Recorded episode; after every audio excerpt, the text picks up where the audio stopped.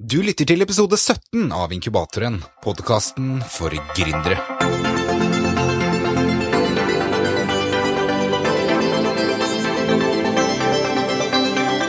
Hei igjen, alle sammen. Robert Shaw her, og velkommen tilbake til Inkubatoren. Hvis jeg skulle lest opp CV-en til dagens gjest, så hadde det blitt en episode helt for seg selv. For hun har gjort mye forskjellig, men jeg skal trekke frem noen ting. Hun er tidenes yngste medlem av Norsk redaktørforening, da hun eh, ble redaktør i en alder av 19 år. Hun er styremedlem og styreleder i en rekke selskaper. Hun er investor, mentor for gründere i regi av Innovasjon Norge, men mange kjenner henne kanskje best som dotcom-dronningen. I 1993 etablerte hun selskapet Digital Hverdag, og etter en rekke fusjoner og oppkjøp ble de notert på børsen i Stockholm og fikk en total markedsverdi på 9 milliarder svenske kroner. Fra hennes nyeste satsing, ESV Digital Nordic, har vi med oss Bente Solid Storehaug. Bente, velkommen til inkubatoren. Takk for det. Hvis du møter noen og de spør deg hva du driver med, hva er det du eh, sier til de da? I dag så sier jeg at jeg jobber med datadrevet attribusjon. eh, Og da skjønner du sikkert at det må forklares.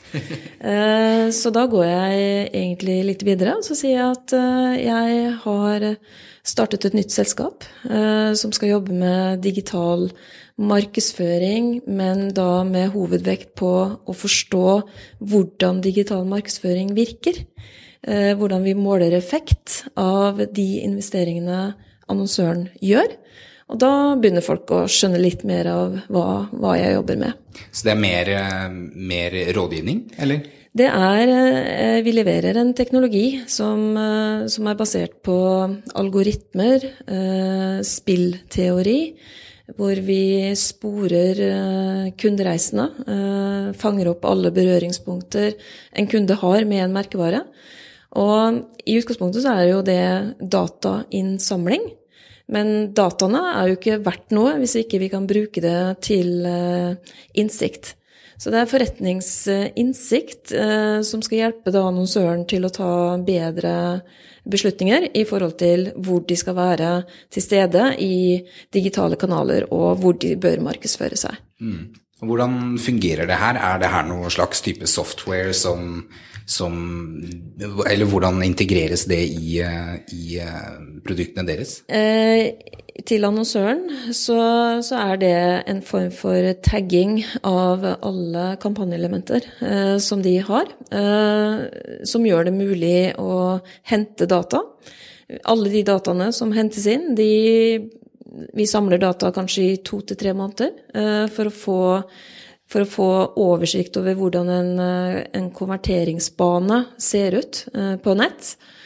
Og så gjør vi den første initielle analysen av eh, hvordan kundene atferd er på nettet. Så det er en kombinasjon av å levere denne teknologien, det å kunne analysere dataene, og det å være gode rådgivere for annonsørene. Mm. Eller mediehusene, eller byråer. Vi jobber med alle de tre gruppene. Ja. Men det var jo ikke sånn det starta. Du har jo vært nå seriegründer og gjort utrolig mye rart, men, men, det var jo egentlig noe annet du hadde sett for deg. Statsviter, Hva, fortell hvordan starta det? Ja, nei, jeg, var, når jeg var 18, så skjønte jeg, eller da hadde jeg veldig lyst til å bli journalist. Så jeg fikk jobb i den lokale avisen. Begynte der på slutten av 80-tallet. Det var en periode hvor man snurret film selv. Hvor man fremkalte filmen på mørkerommet. Hvor man også sto på mørkerommet og lagde sine sort-hvitt-kopier av bildene hvor man skrev med kulepenn. Eh, kom til redaksjonen. I beste fall så kunne du få låne en skrivemaskin. Jeg endte veldig fort opp med å skrive tekstene mine rett inn på fotosetteren. Eh, fremkalte det på mørkerommet. Eh, fikk lov til å paste sidene, som det heter. Montere teksten på sidene.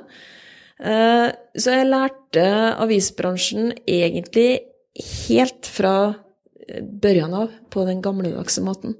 Mm. Og så gikk det Så begynte jeg på statsvitenskap eh, på Høgskolen i Molde.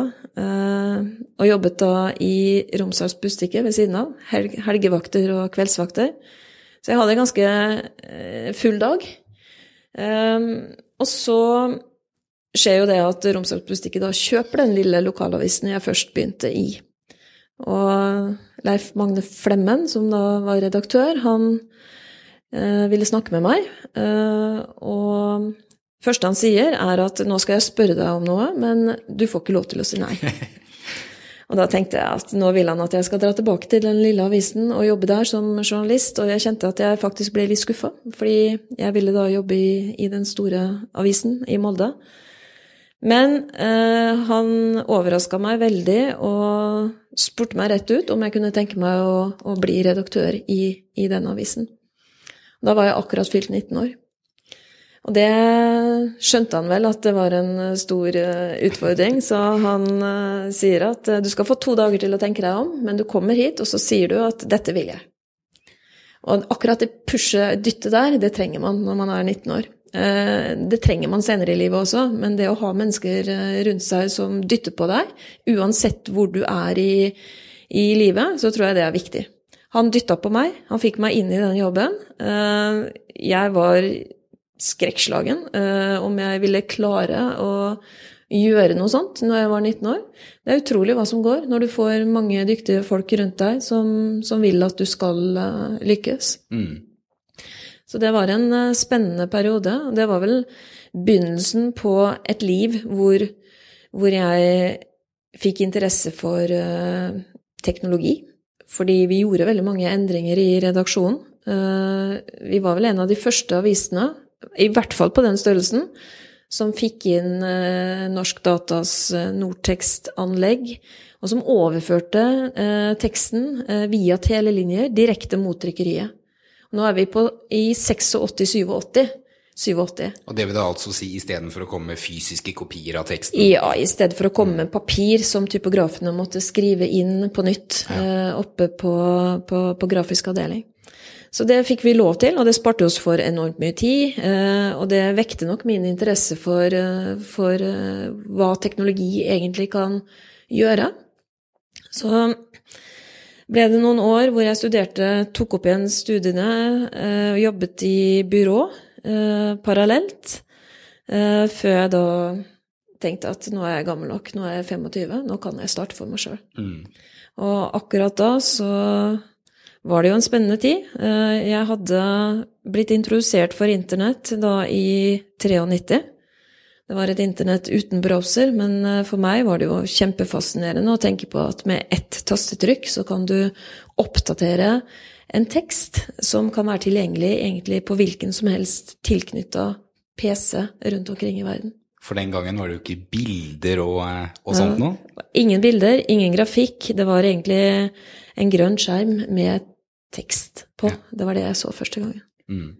Men uh, for meg så var det Oi, hva er dette? Det, det, det bare Det er vel sannsynligvis den største faglige oppdagelsen jeg har gjort i mitt liv. Å, se internett og, og skjønne hva internett allerede den gangen var. Så 25-26 år, uh, ja, dette vil jeg jobbe med. Og det ble begynnelsen på Digital hverdag. Og hvis vi går litt tilbake igjen. Du, eh, du satt jo i en redaktørstilling som utrolig ung. og Hva var det for noe? Du var første eller yngste medlem av Norsk redaktørforening. Norsk redaktørforening, ja. Men så valgte du å slutte for å gå tilbake til studiene. Hva, hva, hva, var det som fikk deg til å gjøre det? Jeg sluttet ikke egentlig for å gå tilbake til studiene, men eh, jeg var vel i den redaktørjobben i halvannet år. Eh, og så fikk jeg tilbud også innenfor Romsdals Bustikkes system om å ta en jobb i et nystarta selskap som eh, skulle jobbe med kommunikasjon, samfunnskontakt, reklame. Eh, og så ble jeg fristet av det, eh, men da begynte jeg å studere ved siden av, fulltid ved siden av. Mm. Så jeg hadde noen år da hvor jeg tok mellomfag i statsvitenskap, hvor jeg tok en del andre fag på høyskolen, og litt på her i Oslo på, innenfor markedsføring osv. Så, videre. så ja, eh, jeg skulle gjerne ha studert mer, men det har vært lite tid til det. Særlig etter eh, at jeg starta Digital hverdag. Da ble det jo et vanvittig løp og et vanvittig tempo. Ja.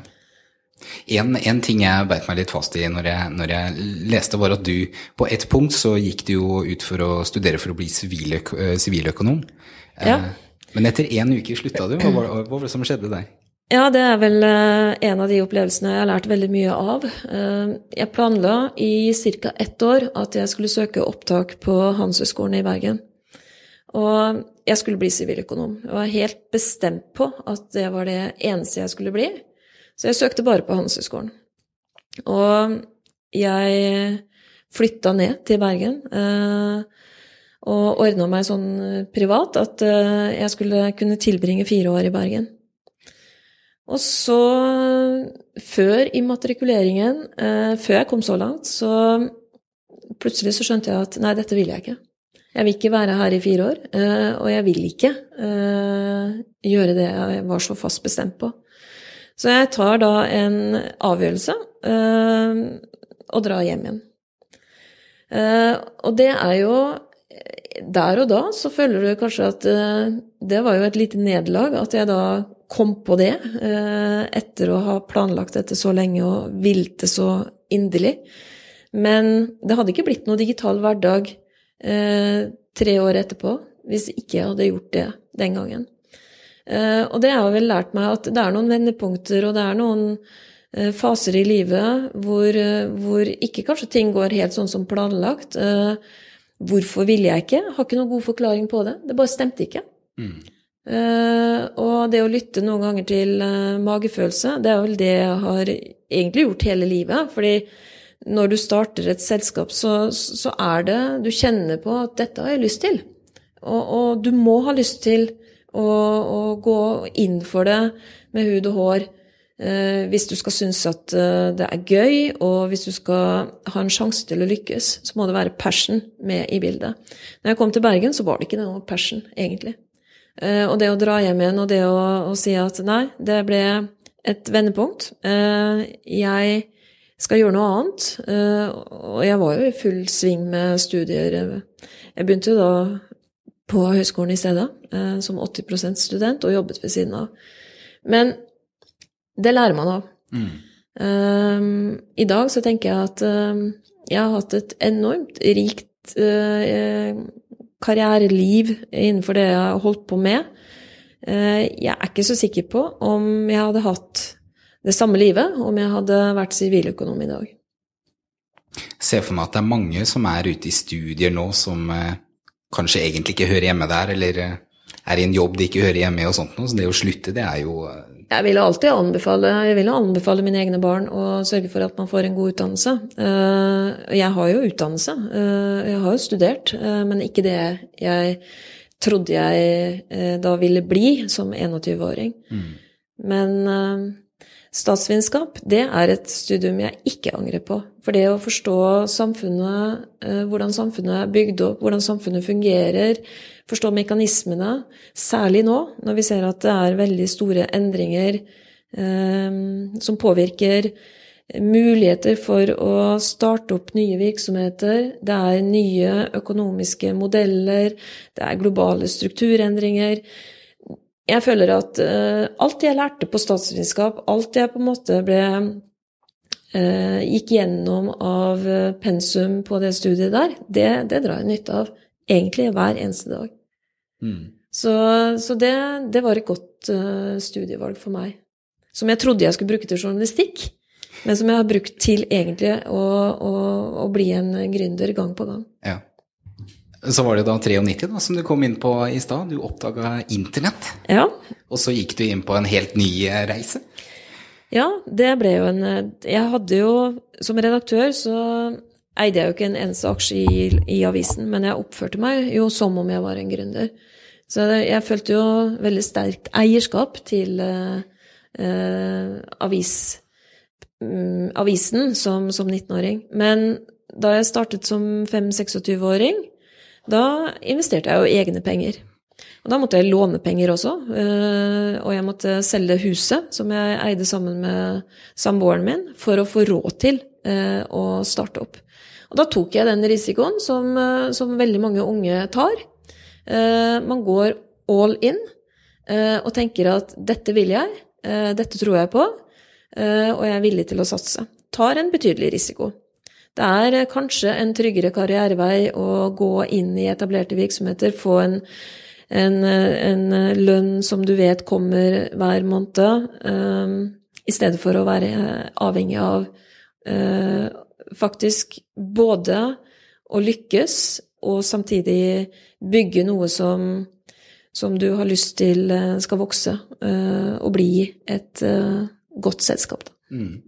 For du eh, fikk tak i noe ferdig utdanna studenter, gjorde ikke det? Som du fikk med deg på laget? Ja, mye av Altså, det hadde ikke vært mulig, tror jeg, å starte med digital hverdag hvis ikke Høgskolen i Molde hadde hatt det tilbudet, studietilbudet som de hadde, som var treårig informatikkstudium. Så jeg fant mye av den tidlige programmererkompetansen som vi trengte i digital hverdag, den fant jeg i, i Molde. Så, så Molde var en fin by egentlig for å kunne uh, gjøre den type oppstart uh, i 93-94. Etter hvert så fikk vi jo behov for mye mer avansert uh, programmererkompetanse og, og, og, teknisk kompetanse, så det ble jo rekruttert fra NTNU og, og de skolene etter hvert. Mm. Men det var jo det var ikke bare litt. Jeg så du, du fikk jo avslag av Innovasjon Norge, gjorde du ikke det? Jo, De hadde det, ikke helt tro på det den gangen? Nei, men faktisk sånn i ettertid så tenker jeg at det var vel det som gjorde at eh, jeg fikk en liten fandenivoldsk uh, følelse i meg. At ok, de skjønner ikke hva jeg snakker om. De kalte meg inn på, på kontoret på fylkeshuset i Molde og fortalte at det var en sjelden god skrevet søknad. Men jeg hadde missa på én ting, og det var at jeg eh, ikke hadde klart å bestemme meg for om jeg skulle starte et kommunikasjonsselskap eller et teknologiselskap. Okay. Så de ba meg gå hjem egentlig og bestemme meg for hva jeg ville. Så sier jeg at det er jo nettopp denne hybriden som er selve i forretningsideen.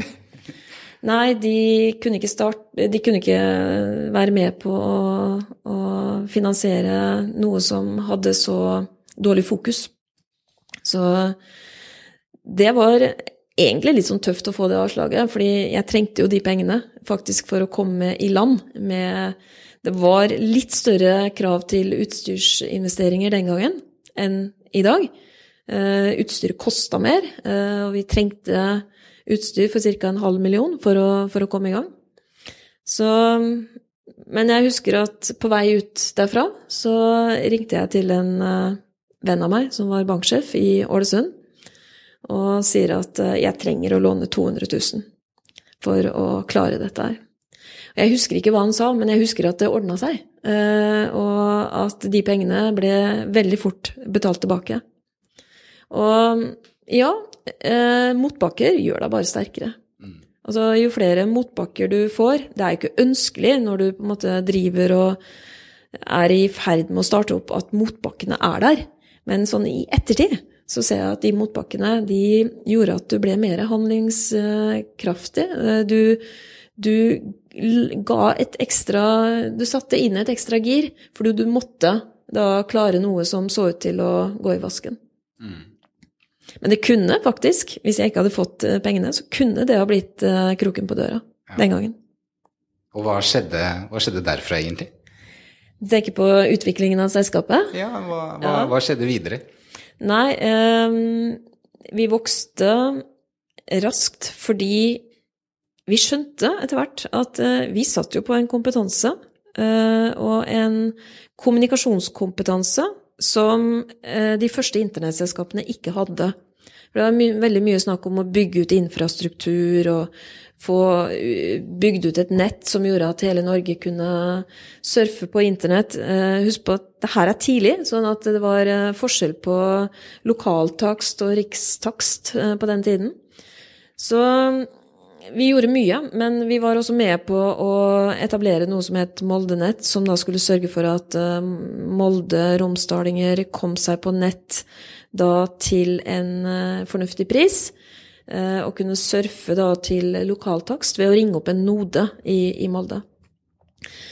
Og gjennom eh, Riksnett, Moldenett, så kom vi i kontakt med A-press-konsernet, eh, som hadde investert i infrastruktur eh, helt i starten. Mens eh, A-pressen var jo egentlig primært opptatt av å skape godt innhold eh, på nett. Sånn at eh, når jeg kom på de samlingene der og sier at internett har ingen egenverdi, altså infrastruktur har ingen verdi hvis ikke det ligger noe godt innhold på nettet. Og noen skal lage det innholdet, og vi har tenkt å gjøre det. Så det, det var vel en helt annerledes uh, stemme da, i, i, uh, i Riksnett-konstellasjonen. Sånn at det ble begynnelsen på et samarbeid med A-pressen, hvor de etter hvert da gikk inn i Digital hverdag, ble største aksjonær, hvor vi noen år etterpå fusjonerte med New Mira Science, som var Nils Petter Norsgards eh, eh, byrå. Og da var det egentlig to markedsledere som slo seg sammen eh, i høsten 98. Og vi ble det desidert største miljøet for eh, internettrådgivning, internettdesign og internettprogrammering. Eh, hjelpe bedriftene med å komme seg på nett med, med gode nettsider. Og da var vi allerede inne i en verden hvor halvparten av selskapet var uh, utviklere. Og vi jobbet med databaseprogrammering og begynte å jobbe ganske avansert, egentlig, uh, med å, å, tilby funksjoner på, på, nett. Og så fikk jeg ansvaret for å lede det fusjonerte selskapet. så gikk vi ganske raskt inn i en fase hvor vi så hvordan vi kunne vokse internasjonalt, og hvordan kunne vi gjøre det. Og det ble våren 99. Eh, så gikk vi sammen med to svenske selskaper. Et eh, i Gøteborg som het Linné Group, og Cell Network i Stockholm. Linnea Group var børsnotert, så gjennom dette selskapet så, så ble vi da notert på, på eh, børsen i Stockholm. Og da var jo verdien på, på det vi hadde fusjonert sammen eh, eh, Vinteren 2000 så var vi oppe i en markedsverdi på 9 milliarder svenske kroner. Det var enormt eh, før dotcom krasja eh, en stund etterpå. Mm. Det var rett i tida på det tidspunktet?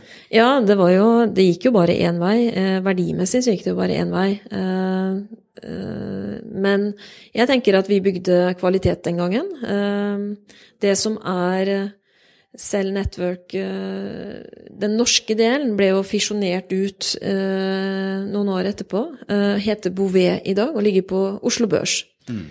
Så det vi starta, det lever i beste velgående, og jeg har gjort det veldig, veldig bra i, i alle år etterpå.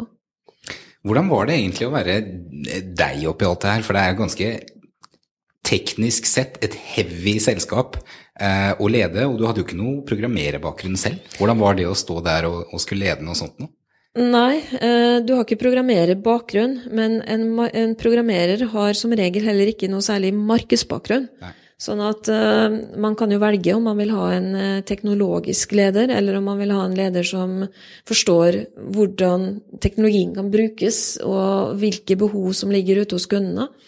Så jeg uh, har aldri egentlig opplevd at ikke de teknologiske eh, menneskene som jeg har omgitt meg med, ikke har eh, respektert meg fordi jeg ikke er teknolog. Men eh, jeg er det vi kaller en, en eh, Hva skal jeg si En eh, rådgiver med sterk forståelse for hvordan teknologi kan utvikles, anvendes og brukes. Og det, det, er egentlig akkurat det samme som vi bygger opp nå i ESV Digital. At vi samler data, men dataene er ikke så interessante hvis ikke du vet hvordan du kan bruke dem. Og hvordan du kan skaffe deg en innsikt som gjør at våre kunder igjen da, kan skape bedre resultater for sin virksomhet.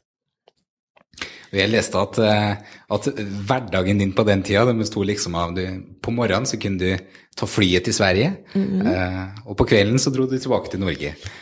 Ja, jeg, jeg ble kåra til årets flypassasjer i Bråten Safe. Det sier vel litt om hvor mye jeg reiste på, på den tiden. Ja, jeg Var oppe med første fly, kom tilbake med siste fly. Jeg sov alltid når vi landa. Dukk, så, så våkna jeg av at vi, vi landa. Jeg hadde ikke barn på den tiden der. Jeg kunne gjøre dette her. Jeg kunne jobbe mye, og jeg gjorde det i, i den perioden. I dag så kan jeg også jobbe mye, men jeg har barn. Eh, sånn at, eh, og så har jeg blitt eldre. Sånn, mange av de tingene jeg gjør i dag, det har jeg gjort før. Så jeg har en bedre helikopterperspektiv da, som gjør at jeg kan gjøre ting raskere i dag enn det jeg gjorde på 90-tallet. Mm. Jeg flyter på en del erfaring som er nyttig. Uh, og mm, jeg føler at på en måte, det er godt å være litt mer erfaren og moden og sånn når du skal starte opp et selskap. Ja. Du har snakka om det og om at, har, om at, du har, hatt mentorer hele veien på forskjellige stadier som har hjulpet mm. deg dit eh, mm. du er i dag, eller støtta deg dit ja. du er i dag. På en måte, Hva har du lært på de forskjellige stadiene av de forskjellige mentorene? Hva, hvordan, hvordan er den utviklingen Nei, du, du, trenger mentorer på mange områder når du er gründer. Eh, du trenger mentorer som, som, forteller deg at du faktisk er bra nok, og at det du gjør, eh, er mer enn godt nok fordi du har så høye ambisjoner. At eh, du trenger mentorer som på en måte justerer litt sånn ditt eget ambisjonsnivå, som forteller deg at ikke jobb deg i hjel. Sørg for at du har noe annet i livet ditt også som, som betyr noe. Det kan være mentorer som har sagt det, som, som har som brent fast noen viktige læresetninger. Det kan være andre mentorer som lærer deg at uh, det er uh, vel og bra å være gründer, men det er noe som heter en exit, og hvordan du skal avslutte et gründerskap også, uh, om nødvendig. Det er ikke sikkert at du starter et, en bedrift som skal gå i arv til dine barnebarn. Så mentorer kan komme inn på mange områder. De kan hjelpe deg til å finne en fornuftig og god forretningsmodell, som jeg vet mange gründere sliter med. Hvordan skal de tjene penger? Eh, være med på å justere eh, verdiforslaget ditt, slik at du faktisk tilbyr noe som skaper en verdi for kundene. Som, som, eh, som gir kundene noen fordeler som gjør at du har en rolle, da. Eller det kan være mentorer som, som rett og slett går inn på spesifikke områder og, og, bidrar til å bygge deg, utvikle deg som leder, som person. Jeg har hatt mange. Jeg har aldri vært i noen sånn formell eh, mentorrelasjon. Eh, jo, kanskje et par ganger, eh, men ikke en mentorrelasjon som den jeg har i dag overfor gründere i regi av Innovasjon Norge.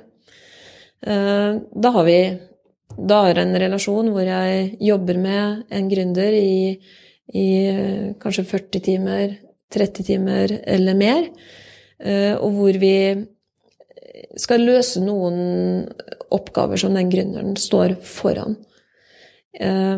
Og jeg ser ofte at det å være gründer, det kan være noen ganger litt ensomt du blir sittende med veldig mye ansvar. Eh, begynner du å få ansatte, så deler du ikke bekymringene dine med ansatte. Det er veldig godt å ha en mentor og kunne ventilere litt ut alle de tankene du, du jobber med. Eh, og en mentor som du kan stole på, som vil deg og ditt eh, beste. Så det, det hadde jeg veldig nytte av. Og Eh, som sagt, på 90-tallet så var det ikke sånne ordninger. Eh, det var en helt annen fokus på det å være gründer. Eh, det var ikke blitt Innovasjon Norge heller. Det het SND Invest den gangen. Eh, og jeg følte ikke at det var noe spesielt eh, fokus på, på unge gründere i 20-årene som hadde lyst til å skape noe. Er det, noen, er det, noen, spesielt du husker eh, som har skilt seg ut, eller som kanskje har sagt noe en gang hvor, eh, som du husker ekstra godt i dag? Ja, det er det. Eh, jeg er Altså, det er mange som har bidratt. Jeg vet ikke om det, det er riktig. Jeg har snakket mye med En periode så snakket jeg mye med Christian Thommessen. Han ringte jeg og lurte på om han hadde tid til å ta en prat. Og jeg tenkte at det har han sikkert ikke. Men uh, det gikk to minutter, så fikk jeg svar fra han på mail. Selvsagt. Uh, jeg sitter oppe i Nydalen. Uh, har du lyst til å komme innom neste uke? han hadde jobbet veldig tidlig med internett. og jeg tenkte at kanskje han forsto litt av det, den businessen som vi da drev på det tidspunktet. alltid utfordrende når du står midt oppi to-tre fusjoner mm. i løpet av et år. Det er mye som skal falle på plass, og det er mye som skal velges bort. Uh, og det er viktig på en måte å ha oversikten. Oversikt er noe du får mer og mer av jo eldre du blir. Så når du er 19, så er det faktisk ganske krevende å få oversikt. Å se helheten. Så det å hjelpe meg med å se helheten, det var viktig. En annen som var mentor for meg, eh, han er jeg gift med i, i dag.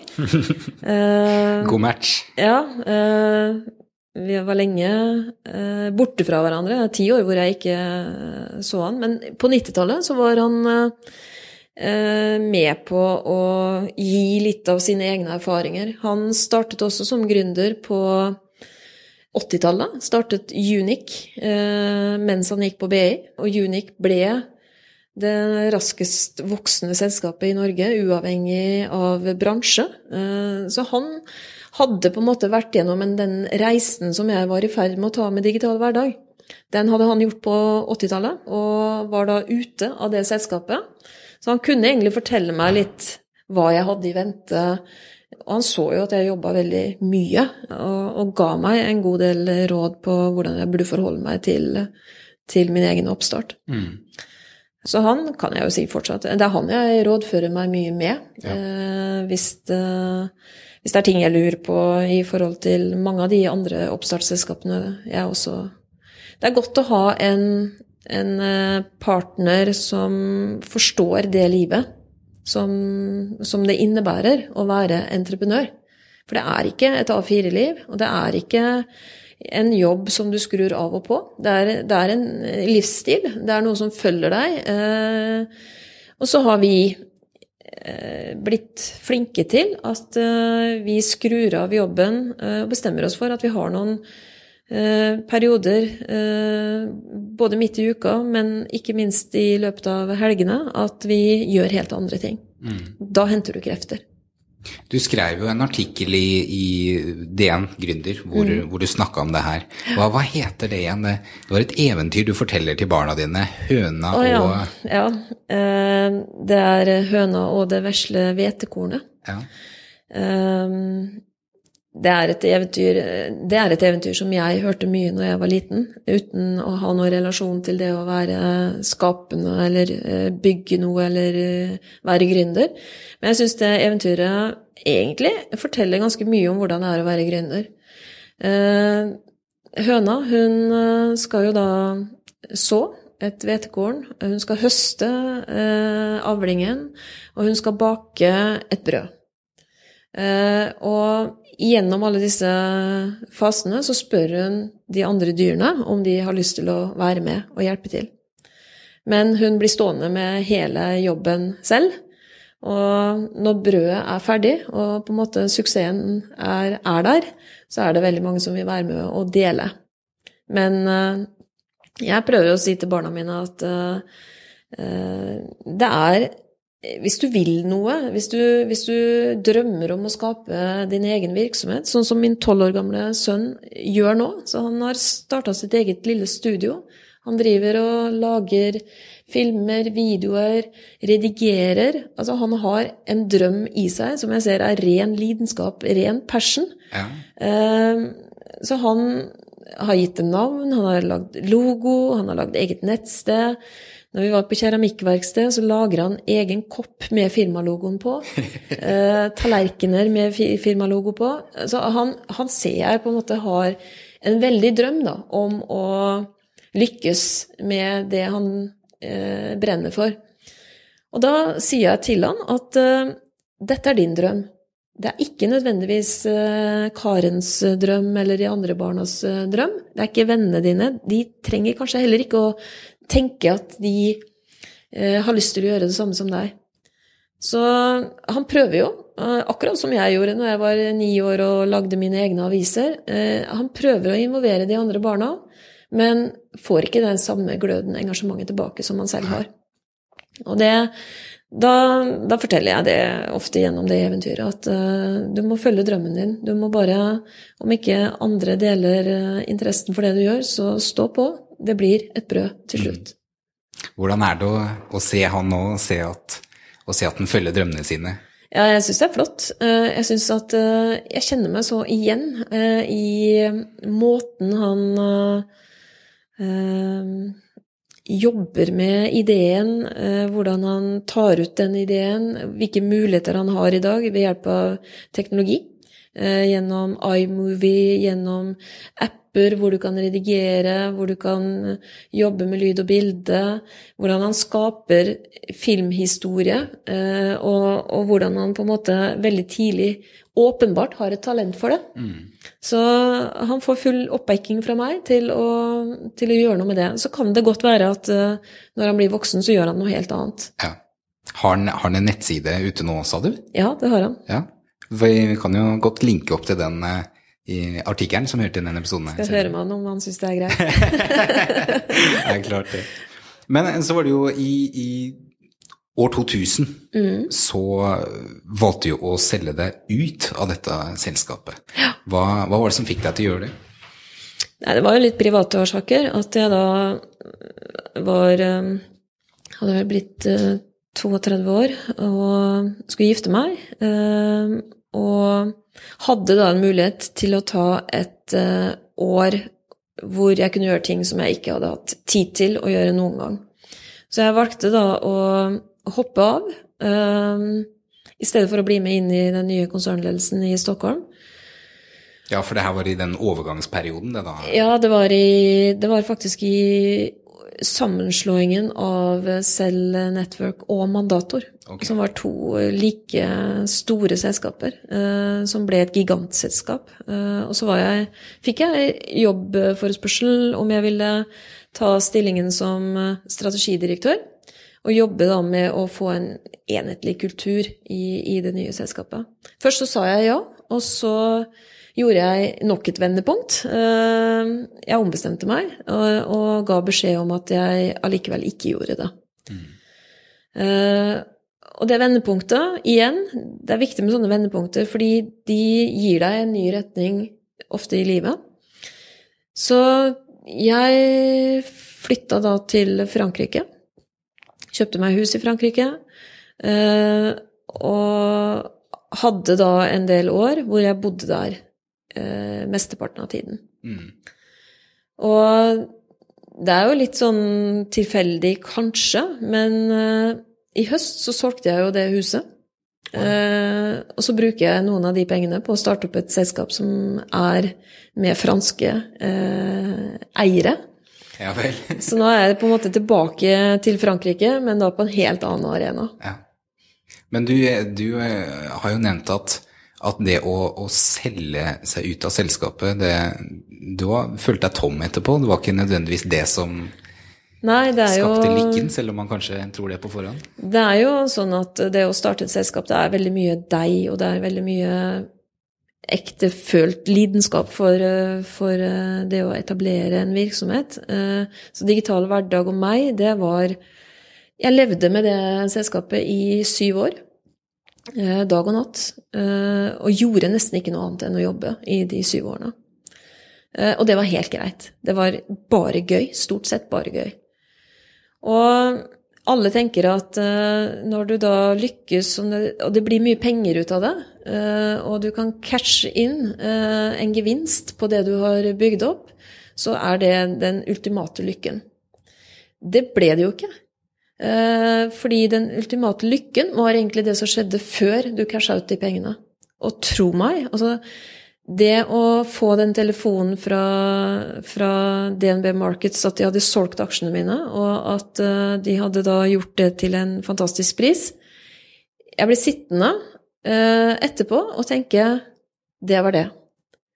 Eh, og jeg følte ikke den eh, enorme lykken der og da som jeg hadde følt underveis med mange av de milepælene vi hadde vært gjennom, med gode kontrakter, spennende kunder, fusjoner, vekst og flotte ansatte topp medarbeidere som vi klarte å rekruttere inn. Alle de der oppturene som du hadde hatt, som var knytta til egentlig veldig mye av selve utviklingen av selskapet, de var nok en helt annen beruselse enn den dagen du fikk vite at nå var du ute av det. Eh, men til gjeldende så hadde du en stor konto. Mm. Så det var, en, det var en litt sånn overraskelse. Jeg vet at de som ikke har vært i den situasjonen, kanskje tenker at ja, det kan du si, men nei, jeg følte ikke noen Jeg følte meg tom, rett og slett. Veldig tom. Mm. Og tenkte hva nå, sant? For i meg så er det jo sånn at uh, jeg hadde bestemt meg for å ta et år uh, fri. Men uh, tankene begynner egentlig ganske veldig fort å, å jobbe med hva skal jeg gjøre etterpå? Når jeg er ferdig med den perioden, hva skal jeg da gjøre etterpå? Mm. Og det som ble den store, store overraskelsen for meg, fordi jeg var 25 år, oppdaga internett og stupte rett inn i noe som var enormt uh, spennende, det var at uh, det å finne det neste du ville gjøre, det var mye vanskeligere enn det jeg hadde trodd. Ja. Og jeg er vel kanskje litt sånn kresen, fordi at uh, jeg sammenligner jo da med det jeg gjorde første gangen. og egentlig så vil du jo at neste opplevelse eller neste oppstart skal toppe det du gjorde første gangen. og derfor så ble det veldig vanskelig å eh, se hva det kunne være. Eller finne eh, det prosjektet som eh, ga deg den følelsen tilbake. Mm.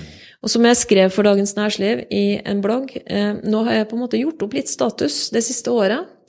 Eh, det å være i den prosessen med eh, disse dyktige franske markedsføringsteknologene, eh, det å bli kjent med det miljøet, det å kjenne at kjemien er god, det å føle at dette er et miljø jeg vil være en del av, eh, det å kunne starte opp med så høy grad av tillit som de viser oss her i Norge, det å stole på at vi kan utvikle denne butikken til noe eget. Vi kopierer ikke ESV. Vi lager et egentlig en helt annen teknologileveranse eh, knytter til oss andre selskaper enn ESV. Seasons, som er et norsk selskap, er en del av vår leveranse. Og vi knytter til oss eh, andre nettverk, andre teknologier, for å kunne lage et helt annet verdiforslag ut i markedet. Mm. Så det å få den friheten, eh, det å føle at de stoler på at jeg og Pål, som jeg starter ESV sammen med i, i Norden. At vi får såpass eh, stor løpebane som vi får. Det er veldig viktig. Og da gjorde jeg liksom opp en slags status eh, både før og under at ESV Digital ble formelt stifta i fjor høst, at nå er jeg tilbake. Nå er jeg med inn igjen med både hode og hjerte. Ja. Og det er ikke bare hodet, men hjertet også. Og, og, derfor så har jeg det fryktelig gøy nå. Jeg har fått en utrolig dyktig makker og partner i ESV Digital, eh, som gjør at dette er bare gøy. Ja. For du skrev jo at det er liksom første gang på 20 år at du virkelig føler, eh, føler hjertet er med igjen, og at du, ja. er, du er gründer igjen. Og det overrasker meg egentlig hvor vanskelig det er å, å finne den derre veldig, veldig sterke lidenskapen og lysten til å, å gå inn i en oppstartsvirksomhet med alt du har. Og jeg tror du merker det på oppstartsselskaper om, om man har funnet det eller ikke funnet det. Altså persen må være med. Mm. Og så er det alltid greit at det er noen mennesker rundt deg som oppfordrer og oppmuntrer deg til å gjøre det. Jeg kunne ikke gjort dette her uten veldig god backing hjemme. Nå er både meg og mannen min inne i, i hver vår oppstart. Uh, og vi har mye å dele. Uh, men det er klart at uh, vi også kjenner på at eh, vi har lite tid til annet enn familie og jobb akkurat nå. Mm. Så du, du ofrer en, en, god del ved å gjøre det, og du kan aldri på en måte distansere deg og si at uh, nå tar jeg ferie uten egentlig å tenke på hva du har dratt i gang. Det er uh, Men det er sånn jeg vil ha det. Rett og slett. Det er, det er, sånn jeg liker å jobbe. Eh, jeg vil ha selvstendighet, og jeg vil aller helst at, eh, at uh... Hei, Robert fra Fremtiden her. Akkurat her måtte vi avbryte, for Bente fikk besøk på døra, og hun måtte i et hastemøte. Men vi avslutta intervjuet raskt, og så tok vi den aller siste delen på telefon, så det kommer etter det her. Nå er jo du til å, vant til å, å, gjøre mye mentorarbeid og um, og du snakka i stad om at nå har du fått 360-gradersblikket, eller det helikopterblikket, som mm. du ikke hadde før. Ja. Eh, hvis du hadde møtt deg igjen nå som, som 25-åring, da, når du først starta, hva ville du fortalt deg selv? Nei, altså, jeg tror eh, det er mye jeg sikkert kunne dele, og jeg jeg var jo litt opptatt av at eh, jeg hadde ikke så mange mentorer. Det fantes ikke sånne ordninger når jeg var førstegangsgründer. Så jeg bestemte meg for at jeg har lyst til å ha den rollen nå for gründere. Det er jo en tosidig relasjon, for jeg lærer jo veldig mye av de unge som jeg kunne nesten ha vært mammaen til i, i, dag, som starter opp. De tenker annerledes. Eh, og de bringer inn nye perspektiver eh, som jeg syns er interessant å, å, høre. Og så deler jeg litt av eh, de erfaringene jeg har hatt. Men jeg tror ikke jeg kunne som mentor Det der med å få helhetsblikket, da er, Jeg tror det kommer med alderen. Det er ikke noe du kan nødvendigvis uh, endre en person som er i 20-årene, til, til, til, å få. Men du kan vise uh, at det er noe som kommer gjennom og har vært gjennom de prosessene noen ganger. Så, så får du det blikket. Mm. Jeg har sett at du er glad i å lese. Eh, mm. Har du en bok eller to som eh, du anbefaler mer til andre, eller? Jeg leser litt forskjellig, men hvis jeg skulle anbefale noe som kunne være interessant for våre eller dine lyttere her, så, så er det boken til John Scully som heter Moonshot, som kom vel i 2015. Som handler om akkurat de store globale endringene, endringer av spilleregler, hvilke muligheter som ligger for gründere nå, eh, ved å forstå mye av den utviklingen vi er inne i. Og at det er mulig nå å skape veldig sterke og lønnsomme bedrifter. Nye globale bedrifter, hvis du er ekstra eh, dyktig. Yes, eh, til dere lyttere så måtte Bente løpe sist gang, for hun skulle i et viktig møte. Men vi tar siste delen av intervjuet over telefon. Så blir det litt dårligere kvalitet, men eh, det gjør ingenting når vi har eh, Bente med oss. Eh, Bente, når jeg sier suksessfull, hvem er det du tenker på da, og hvorfor? Ok, det var et vanskelig spørsmål. Ja, suksessfull. Det er ikke et lett ord, eller det er ikke et lett spørsmål du stiller der. Fordi Suksess kan man jo ha på veldig mange ulike områder i livet. Noen har suksess i forretningslivet, og andre har suksess i familielivet. Og de to trenger ikke nødvendigvis å følge hverandre. Eh, men jeg vil tenke at eh, de, de som har suksess, er vel egentlig de som klarer å balansere eh, det forretningsmessige, yrkesmessige med det å ha et godt liv ved siden av.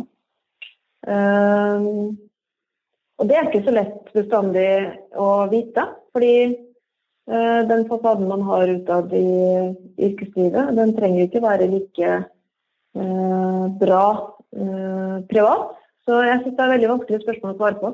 Jeg, jeg tror det er de som finner den balansen mellom yrke og privatliv, som har det best.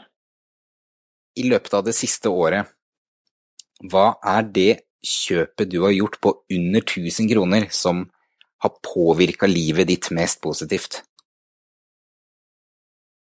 Um, ja, da er du sikkert inne i bøkenes verden, tror jeg. Um, og det er en del bøker jeg har lest som har åpnet en del dører for meg, som har vært viktig. En av de aller første bøkene jeg leste, var da var jeg veldig ung, men uh, i 20-årsalderen, som jeg syns var en veldig viktig bok om valg man tar i, i yrkeslivet. Uh, jeg husker jeg kjøpte boken som eh, John Scully skrev på slutten av 80-tallet, som het 'Fra Pepsi til Apple'. Mm. Og i den boken så var på en måte karrieren til John Scully lina opp. Uh, han skulle ta over som Han var jo kronprinsen i, i, Pepsi. Og så møtte han Så får han en forespørsel om han vil eh, flytte, eh, ta en lederjobben i Apple, som på den tiden var en oppstartsvirksomhet på andre siden av USA. Og han skjønte vel ikke i det hele tatt hvorfor han fikk det spørsmålet. Men det er jo det avgjørende øyeblikket når han da treffer eh, Steve Jobs, eh, og Jobs spør om han ønsker egentlig å fortsette å selge sukkervann, eller om han vil være med på å forandre verden. Den boken er en personlig bok som forteller om veldig mange sider ved det å være leder og det å ta avgjørende valg, vendepunkter i livet, det å være med inn i en reise hvor Apple er en oppstartsbedrift, og hvor det er både mange oppturer, men også veldig mange indre konflikter. Eh, den lærte jeg veldig mye av. Den har jeg tatt frem flere ganger. Eh, jeg tror jeg har lest den tre-fire ganger. Sikkert den gir meg så mye i dag, men den gangen så gjorde det det. Mm. Skal jeg sjekke ut den? Hvis du sto foran en førsteklasse, og så klart de er jo fri fra normer eh, gitt av samfunnet, lover og regler, eh, og er ikke påvirka i den grad vi er, hvilket budskap hadde du eh, gitt til de?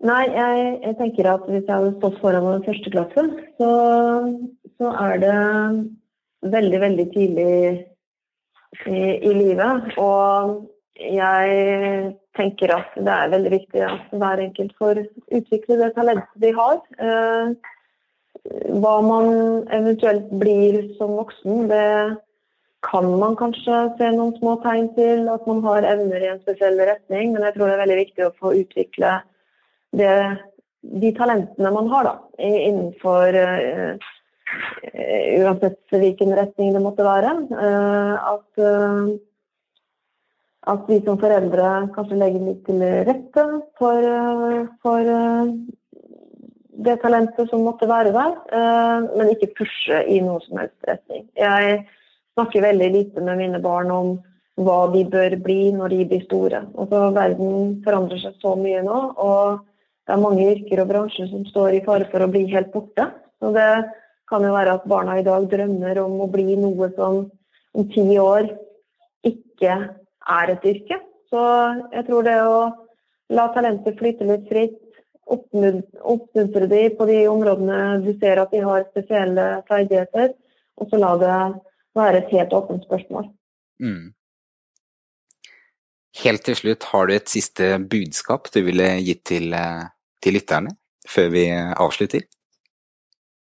Det er jo uh, veldig gode tider for å starte noe på egen hånd. Uh, det har vel sjelden vært større muligheter for en gründer enn det vi ser akkurat nå. Med, med, med teknologi og digitalisering og nettet som uh, mulighetsrom. Eh, noen blir jo kasta ut i en eh, tilværelse litt ufrivillig, også i disse dager. Det er mange som mister jobben sin. Eh, det er mange som må tenke hva kan jeg gjøre nå? Hvilke muligheter kan jeg skape selv? Så hvis man har lyst til å starte noe i egen regi, så, så tror jeg tidene er veldig gode for det. Kjør i gang, rett og slett. Ja, hvorfor ikke? Bente, Tusen hjertelig takk for at du eh, ble med på inkubatoren, og at du eh, også tok deg tid til å eh, hive deg på telefonen for å ta siste, siste delen her. I like måte. Takk for at jeg fikk være med i inkubatoren. Det var da Bente Solid Storehaug. Takk igjen til deg, Bente, for praten. Og for dere der hjemme, Bente og Manjan de driver en veldig bra blogg hvor de skriver om gründerskap og teknologi og alt rundt der, og den finner dere på digitalhverdag.media. Jeg kommer også til å linke opp eh, til den bloggen i shownotatene til episoden, som du finner på inkubatoren.no 17, eller ved å trykke på albumcoveret i podkastappen din, så finner du også linken der. Noen av dere der hjemme veit kanskje at eh, jeg er en skikkelig musikalnerd. Jeg har studert sang, dans, teater, og til neste ukes episode så fikk jeg muligheten til å nerde skikkelig igjen. Og for dere som kanskje har vært på en musikaloppsetning på Folketeatret i løpet av de siste årene, da har dere vært på en eh, oppsetning produsert av neste ukes gjester. I 2015 ble tre av fem privatdrevne teatre i Oslo lagt ned, men Karianne Jæger og Atle Halstensen bak Sene Kvelder AS de satser hardere enn noen gang før. Det er i neste episode av Inkubatoren.